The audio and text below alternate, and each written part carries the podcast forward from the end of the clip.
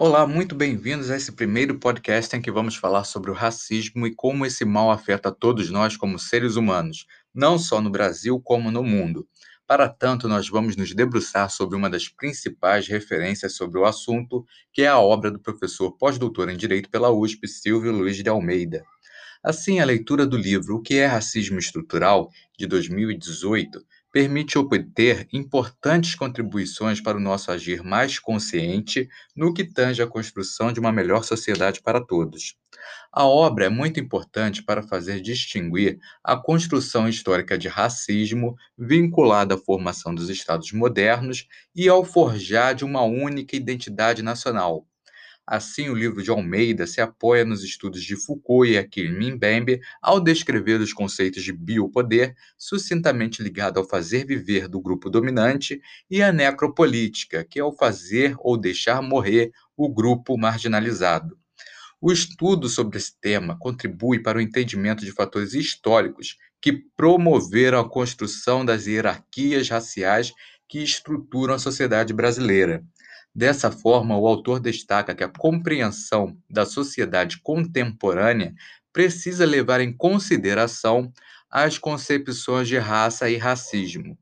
Historicamente, a escravidão no Brasil se encontra fortemente vinculada à Igreja Católica e motivada pela Bula Papal Dum Diversas de 1452, que declarava como missão do cristão travar guerra contra os pagãos e escravizar os povos africanos. Além disso, a leitura e a interpretação da Bíblia de que Noé amaldiçoou a descendência de seu filho Cão, que significa queimado, a ser servo do servo de seus outros filhos após zombar da sua nudez e embriaguez, serviu por muito tempo como justificativa para considerar negros como amaldiçoados, inferiores e em inglês wicked novamente amaldiçoado. Essa narrativa serviu assim como justificativa para a escravidão eterna dos negros africanos, o que foi invocado incessantemente pelos americanos quando se pretendia a abolição dos Estados Unidos.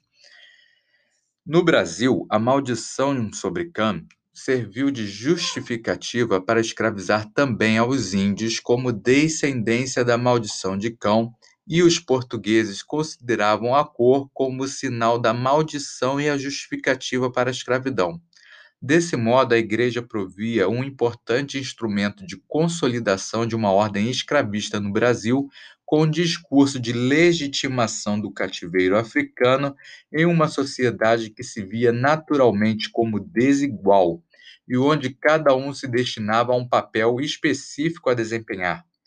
Com isso, distingue-se a ideologia que promove a missão de converter forçadamente africanos e de os fazer sofrer para expiar os pecados. Convenientemente, o homem branco tinha a missão superior de prover essa, entre aspas, evangelização e de trazer a cruz e a espada.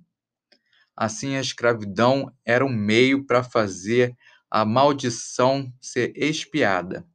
Mais ainda, remonta a esses tempos o apagar total da identidade dos, dos povos africanos escravizados, que perdiam seus nomes, suas religiões, ao serem convertidos forçadamente ao catolicismo. Isso tem uma repercussão muito forte ainda hoje, ao percebermos que os negros no Brasil não conseguem ter um vínculo ao passado ou às raízes de sua identidade. Não tendo a que se apegar, para a partir disso empreenderem suas lutas.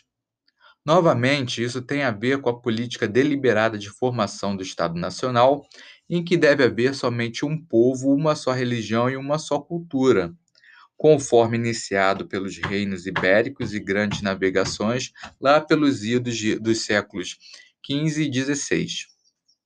Com o avançar dos tempos, os movimentos europeus de colonização e imperialismo sobre a África impuseram um fator adicional sobre o conceito de raça, que passa por um importante processo de justificativa baseado em conceitos de pseudociência e no suposto esclarecimento de uma iluminação técnica científica que estava se desenvolvendo.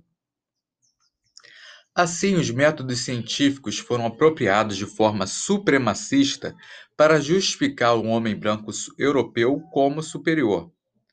Isso se relaciona a uma visão pseudocientífica etnocêntrica que já utilizou medições de crânio, proporções faciais, tons de pele para separar estratos inteiros da população em termos de criminalidade, coeficientes de inteligência, em um contexto de colonização, imperialismo e escravidão e limpeza étnica. Com isso, utiliza-se a explicação a partir das características biológicas e geográficas das pessoas para pré-definir as capacidades intelectuais, morais e psicológicas existentes entre as diferentes raças. Hoje, isso ainda é visto conforme o atributo psicológico de labeling, que é a rotulagem. Se rotulam grupos inteiros étnicos a partir das piores características de uma sociedade, projetando a eles o que vão ser conceitos de marginalidade ou não assimilação aos padrões dominantes da sociedade. Desse modo, tanto os atributos biológicos quanto as características étnico-culturais são e foram utilizados para determinar e hierarquizar as potencialidades dos sujeitos. Assim, as questões raciais continuam vinculadas aos diferentes modos de tratamento de pessoas pertencentes a grupos raciais específicos. A prática da discriminação racial é fundamentada nas relações de poder que determinados grupos capturam e detêm, usufruindo das vantagens que essa posição e a categoria racial oferecem. O racismo é efetivado através da estruturação de sistemas de discriminação e necropolítica em que os privilégios dos grupos sociais dominantes se manifestam nos espaços econômicos, políticos e institucionais. Dessa forma, percebe-se a presença do racismo conforme as seguintes categorias: individual, institucional e estrutural, que é o que o autor, Silvio Luiz de Almeida, coloca para uma compreensão mais didática. O racismo individual, portanto, ocorre por meio da discriminação racial, muito ligada ao preconceito, vindo a ocorrer como uma desgraça produzida pelo abrigo da legalidade e do apoio moral, conforme as palavras do próprio autor. Já a concepção institucional de racismo é considerada pelo professor como um avanço para os estudos das relações raciais, pois amplia a ideia existente de racismo como comportamento individual, sendo que esse comportamento individual é facilmente negligenciado em função de se considerar como ações isoladas. Assim, o racismo institucional diz respeito aos efeitos causados pelos modos de funcionamento das instituições que concede privilégios a determinados grupos de acordo com a raça. Para o autor, as instituições estabelecem regulamentam, muito importante esse conceito, um nível infralegal de atuar sobre as normas e os padrões que devem conduzir as práticas dos sujeitos, conformando seus comportamentos, seus modos de pensar, suas concepções e preferências. Assim, uns são mais iguais que os outros, e os que são marginalizados recebem o poder da lei e dos dispositivos infralegais ou da atuação fora de jurisdição dos agentes do Estado. Com base nessa ideia, as instituições são a materialização das determinações formais na vida social e derivam das relações de poder, conflitos e disputas entre os grupos que desejam admitir o domínio da instituição. Então, a gente vê o forte caráter político associado à direção das instituições. As instituições acabam não sendo neutras, mas acabam sendo capturadas e suas direções acabam provindo desses grupos dominantes, né, que atuam sobre os grupos dominados de uma forma totalitária. Essas relações de poder intrínsecas das instituições contribuem para a hegemonia de determinados grupos em manter seus interesses sociais, políticos e econômicos, definindo regras e condutas que são naturalizadas. O domínio que esses grupos exercem é produzido através de princípios discriminatórios pautados na raça, estabelecendo as normas culturais e sociais que são transformadas numa única perspectiva civilizatória da sociedade. Para demonstrar essa concepção de racismo institucional, o professor Almeida menciona os espaços de poder que são dominados por homens brancos, como o Judiciário, o Legislativo, o Ministério Público, a diretoria de empresas e reitorias de universidades, que necessitam de regras e normas que dificultam e impedem que negros e mulheres possam acessar esses lugares. Esses princípios discriminatórios são produzidos e difundidos de maneira poderosa, naturalizando essa hegemonização, esse domínio e eliminando o debate sobre as desigualdades raciais e de gênero que compõem as instituições. Para além disso, o autor apresenta uma concepção estrutural de racismo que está intrinsecamente ligada ao racismo institucional que determina suas regras a partir de uma ordem social estabelecida. Essa ordem social estabelecida é uma ordem, portanto, que nós vivemos há séculos e que permeia as nossas relações sociais, sendo muitas vezes imperceptível ao nosso consciente. Então, esse estudo é muito importante. Isso significa que o racismo é uma decorrência da estrutura da sociedade que normaliza e concebe como verdade os padrões e as regras baseadas em princípios discriminatórios. O professor enfatiza que o racismo é parte de um processo social, histórico e político que elabora mecanismos para que pessoas ou grupos sejam discriminados de maneira sistemática.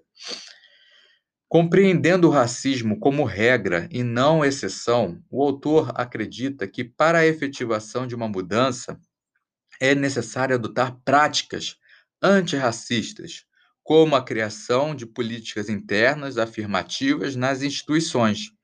Além disso, perceber o racismo como integrante da estrutura social não exime a responsabilidade dos indivíduos que cometem ações de discriminação racial. Para o autor, ao compreender a ordem racista que estrutura a sociedade, nós nos tornamos ainda mais responsáveis no enfrentamento das práticas discriminatórias e preconceituosas, considerando o silêncio nessa questão como um dispositivo de manutenção do racismo. E esse racismo é muito produz muito malefício à sociedade à medida em que retira das participações, das decisões da sociedade grandes estratos populacionais. Então, todo o mecanismo de Estado, de justiça, de tomada de decisão se torna prejudicado. E, a, e, o resultado disso é pior. Então, é uma solução muito benéfica que as medidas que o professor aponta sejam bem implementadas.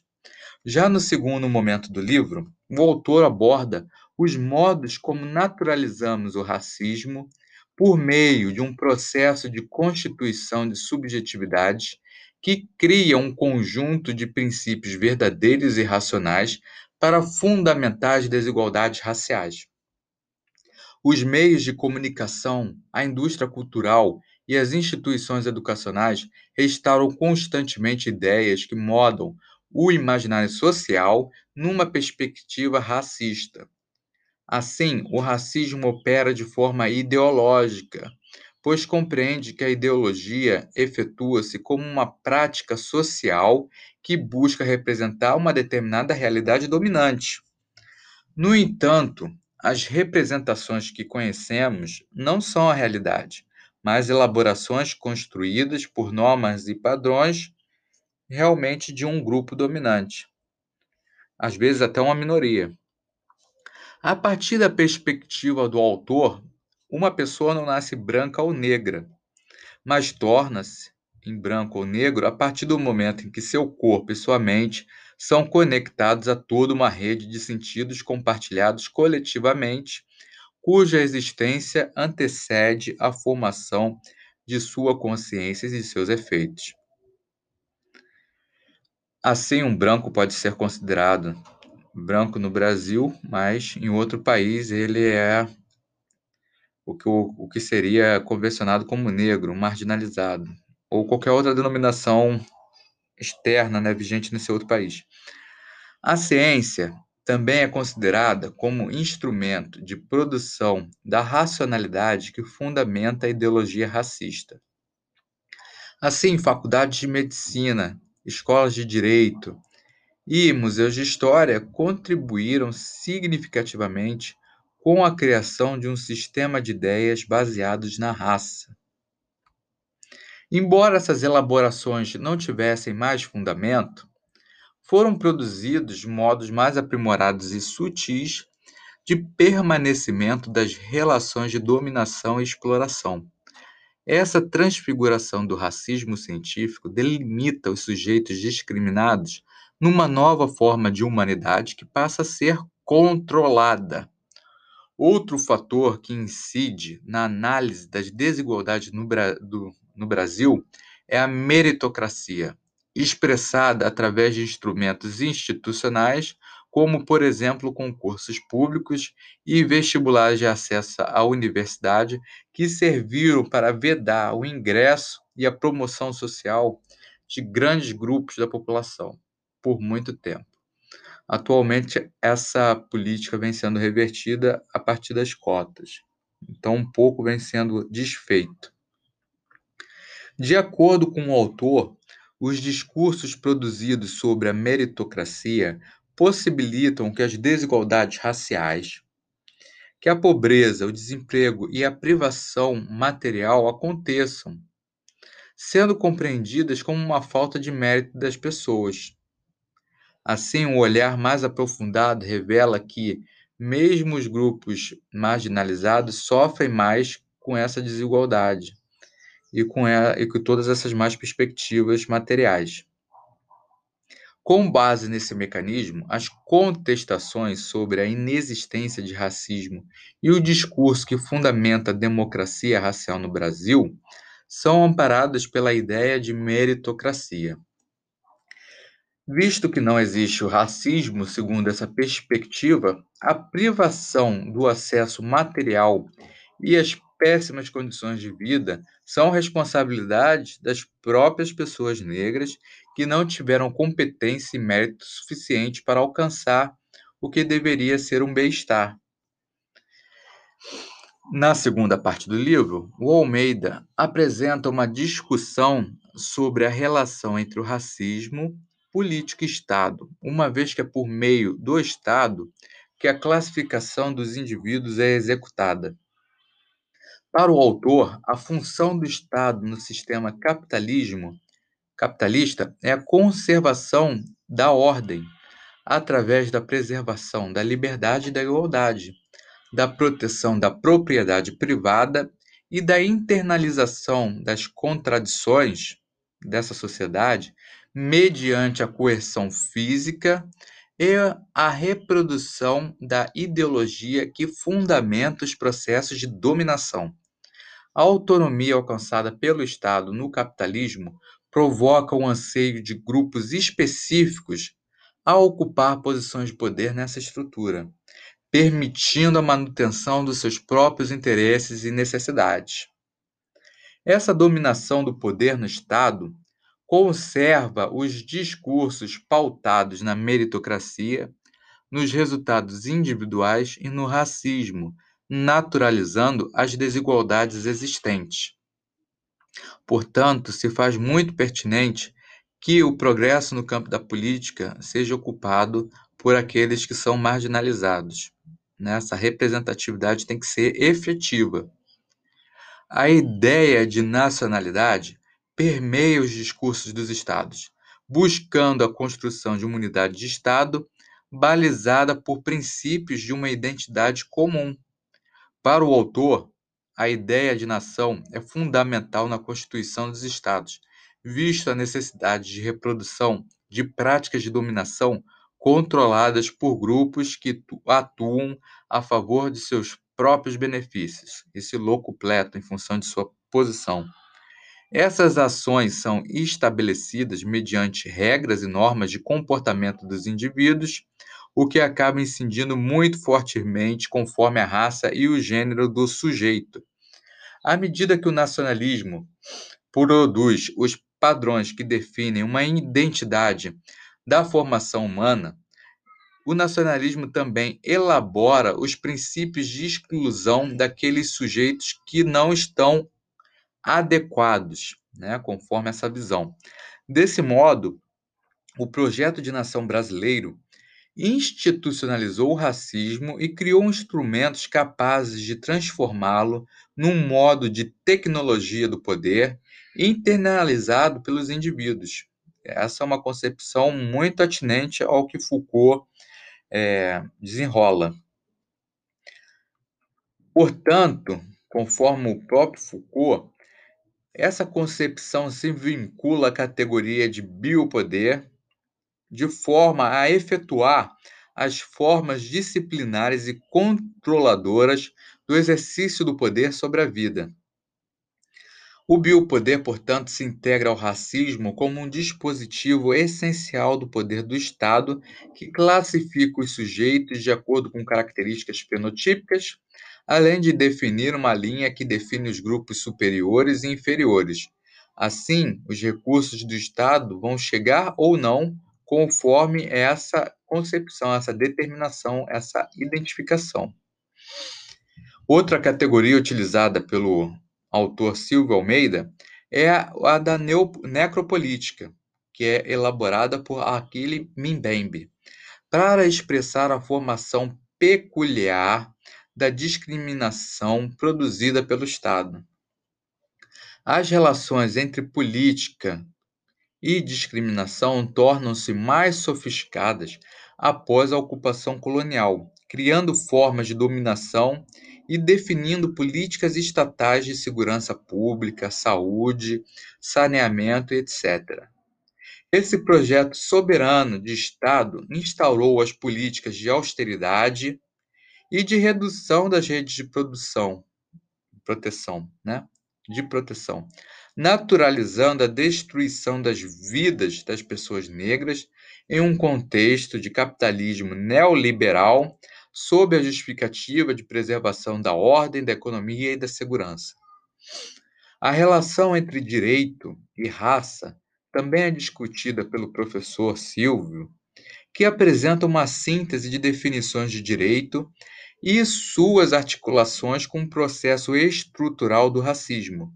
Uma das perspectivas evidenciadas sobre essa relação trata do direito como um modo efetivo de combater o racismo seja pela penalização individual ou através da criação de políticas de ações afirmativas. Agora, o direito ele deve ser operado de uma forma ampla, né? deve ser para todos, e não somente para o mais rico ou mais claro. Por outro lado, embora o direito possa possibilitar avanços, ele permanece como uma parte da estrutura social que transmite o racismo por meio de ações políticas e ideológicas. Sobre as transformações ocorridas mediante a luta e a reivindicação de movimentos sociais, professor Almeida ressalta a Declaração Universal dos Direitos Humanos de 1948, que acordou diversas resoluções sobre a questão racial. No Brasil, em 1951, isso foi transposto em lei que tornou contravenção a prática da discriminação racial. Em 1988, nós temos o marco da nossa Constituição Cidadã, em que o racismo passa a ser considerado crime inafiançável e imprescritível. O professor ainda acrescenta as leis 10.629 de 2003, que torna obrigatório o ensino de história da África e da cultura afro-brasileira nas escolas, e a Lei 12.288 de 2010, que cria o Estatuto da Igualdade Racial. Já na última parte do livro, o professor Almeida se debruça a discutir sobre a raça e a economia em articulação com as desigualdades. Para o autor, as teorias econômicas devem revelar não apenas dados estatísticos, mas analisar de que modo a sociedade se organiza para criar as condições necessárias de vida, recorrendo para os aspectos políticos, históricos, sociais, éticos e jurídicos. Uma abordagem que tem ganhado destaque a respeito da desigualdade é a justificativa do mérito individual. A noção construída sobre igualdade de oportunidade remete a uma compreensão meritocrática pela qual todos têm possibilidade de concorrer entre si, responsabilizando os sujeitos pelas derrotas e reprovações diante das situações. Isso pode ser até verdadeiro na Dinamarca, mas no Brasil, onde uma condição de desigualdade social demora pelo menos três gerações para ser revertida, nós percebemos que ainda existe um longo caminho pela frente para realmente efetivar esses direitos prescritos na lei, no arcabouço jurídico. Há também outras leituras no campo da economia que evidenciam que raça é um marcador determinante nas análises de desigualdades e no acesso aos direitos sociais. Muitas pesquisas demonstram que as desigualdades no Brasil são atravessadas pela raça e pelo gênero, seja no que diz respeito ao desemprego desigual entre os grupos, a diferença salarial e a divisão da força física e intelectual que diferencia os trabalhadores negros dos brancos. A especificidade do racismo também é abordada pelo professor Silva, que busca compreender esse fenômeno a partir das particularidades da formação social dos Estados. Para o autor, é preciso diferenciar os nacionalismos e os racismos, compreendendo com base em seus contextos históricos e dos instrumentos utilizados para a dominação e a organização da sociedade. Ao analisar as singularidades dessa relação no Brasil, Almeida destaca a ideologia da democracia racial, instalada nos anos 1930, como poderoso dispositivo inserido no imaginário dos sujeitos. Essa noção é considerada para além dos aspectos morais, envolvendo instrumentos e técnicas de dominação política, econômica e racial, criando uma narrativa que legitima, legitima a violência e as desigualdades raciais.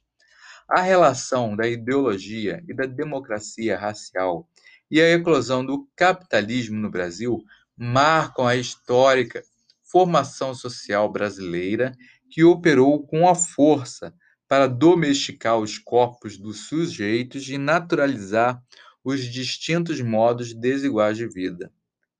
Haja vista essa produção estrutural racista, o professor Almeida chama atenção para como a sociedade considera normal que a maioria das pessoas negras receba menores salários, sujeitando-se a trabalhos mais degradantes, manuais, não frequentem as universidades, não ocupem funções de poder, moram em regiões periféricas e sejam assassinadas com frequência por comandos do Estado né, em forma de execução e sem justificativa.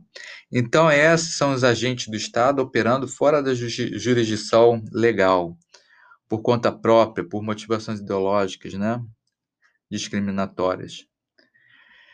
Então, isso é tudo o que enfraquece o nosso Estado e a nossa sociedade.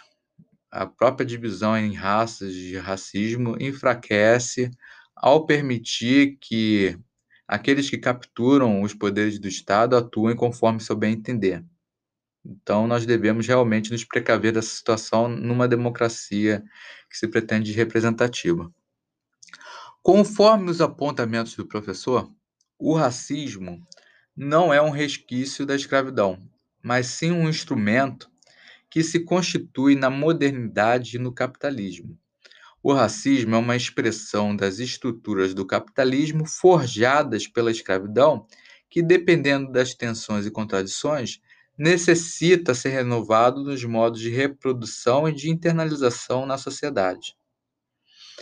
Nessa discussão, o racismo não pode ser compreendido como um tema de um só lado, estando sempre imbricado com a constituição de uma sociedade de classes. Por isso, o autor considera as análises que contrapõem raça e classe como um falso dilema, tendo em vista que a divisão dos grupos na sociedade em torno de classe possui o racismo como condutor imperativo. O professor Almeida também enfatiza a importância da ideologia racial no processo de modernização dos países. Os projetos criados em torno do desenvolvimento de países como o Brasil não possibilitou a distribuição de renda nem de propriedade, assim como desconsiderou o bem-estar social e a busca pela igualdade. Assim, o crescimento econômico privilegiou a supressão da democracia, omitindo os conflitos sociais, sobretudo aqueles que envolvem as questões raciais. Por isso, não há possibilidade de desenvolvimento de um país ignorando a existência das categorias de raça e gênero que compõem as desigualdades. Para concluir, o autor apresenta a noção de crise como uma incapacidade do sistema capitalista em possibilitar a integração social mediante as normas estabelecidas. Nesses momentos, instaura-se a austeridade fiscal, compreendida como a ruptura dos meios de financiamento dos direitos sociais, deslocando parte do orçamento público às esferas privadas, conforme visto atualmente com a pandemia, com injeções trilionárias de dinheiro para as instituições financeiras e bancárias e os auxílios paupérrimos e de esmola à população. Sob o argumento da responsabilidade fiscal, o Estado passa a impor medidas de privatização dos serviços públicos e de precarização das condições de trabalho, que atingem desproporcionalmente aos mais pobres, aos mais escuros e aos marginalizados, conforme a necropolítica. Em contextos de crise, o racismo opera como um sistema de racionalidade que considera como normalidade o fato de jovens negros pobres, moradores de periferia, os trabalhadores e as minorias sexuais serem vítimas de fome, de epidemias e eliminados violentamente pelo Estado. Almeida defende que a superação do racismo exige considerá-lo como elemento estrutural dos processos de dominação para a constituição de modos alternativos na organização de uma sociedade mais informada e includente, em que a lei possa efetivamente ser igual para todos. Isso exige a boa gestão dos serviços públicos, com a população exercendo controle social, ação organizada e fiscalização política a agir conforme os fóruns de poder. Também se demanda um esclarecimento e uma instrução superior ao atual nível boçalizante da população brasileira que não sabe procurar por seus direitos e fazer garantir o cumprimento das obrigações de um Estado capturado, lento e inchado, um verdadeiro leviatã que se alimenta de impostos sem contrapartida e age contra a iniciativa e o progresso de seus cidadãos. Assim, efetivamente, podemos superar o pensamento maquiavélico de aos amigos tudo, aos inimigos a lei, e termos uma sociedade em que todos tenham e produzem benefícios, respeitem e cumpram obrigações, não alijando uma maioria da sociedade como inimigos do Estado. Muito obrigado, esse foi o podcast.